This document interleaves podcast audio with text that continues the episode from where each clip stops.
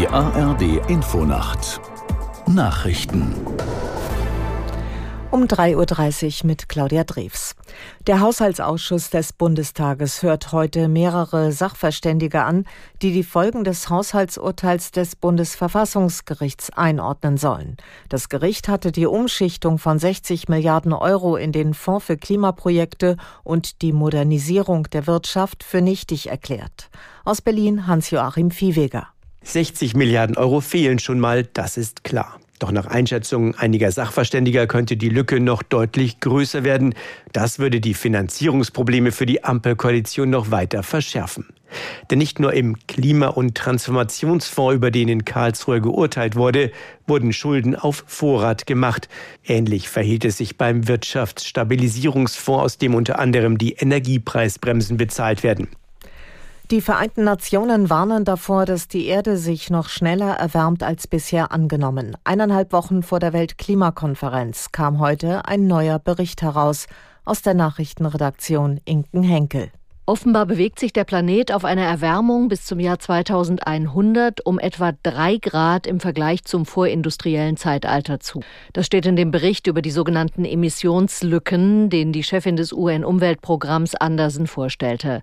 Sie fordert größere Anstrengungen vor allem der Industriestaaten. Die Länder müssten dringend gegensteuern, um sich dem rechnerisch erlaubten Ausstoß von Treibhausgasen zu nähern. Experten halten die bisher geplanten Maßnahmen längst nicht für ambitioniert genug. Die nächste Klimakonferenz findet in der ersten Dezemberhälfte in Dubai statt.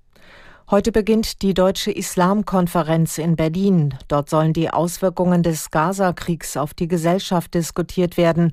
Ein zentrales Thema der Veranstaltung sei Antisemitismus, sagte eine Sprecherin des Innenministeriums.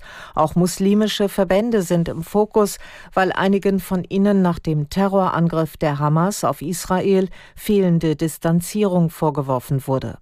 Die Deutsche Islamkonferenz wurde 2006 ins Leben gerufen. Sie dient der Bundesregierung zum Austausch und zur Kooperation mit Musliminnen und Muslimen. Nach dem Wahlsieg des Rechtspopulisten Milei in Argentinien steht das Land vor einem Kurswechsel. Der 53-Jährige kündigte weitreichende Änderungen der Finanz- und Währungspolitik an, außerdem ein radikales Privatisierungsprogramm.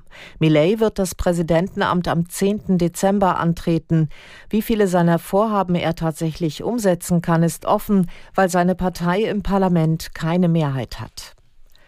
Das Wetter in Deutschland. Am Tag gebietsweise Regen, im Bergland im Verlauf Schnee. Im Norden bleibt es länger trocken, drei bis zehn Grad.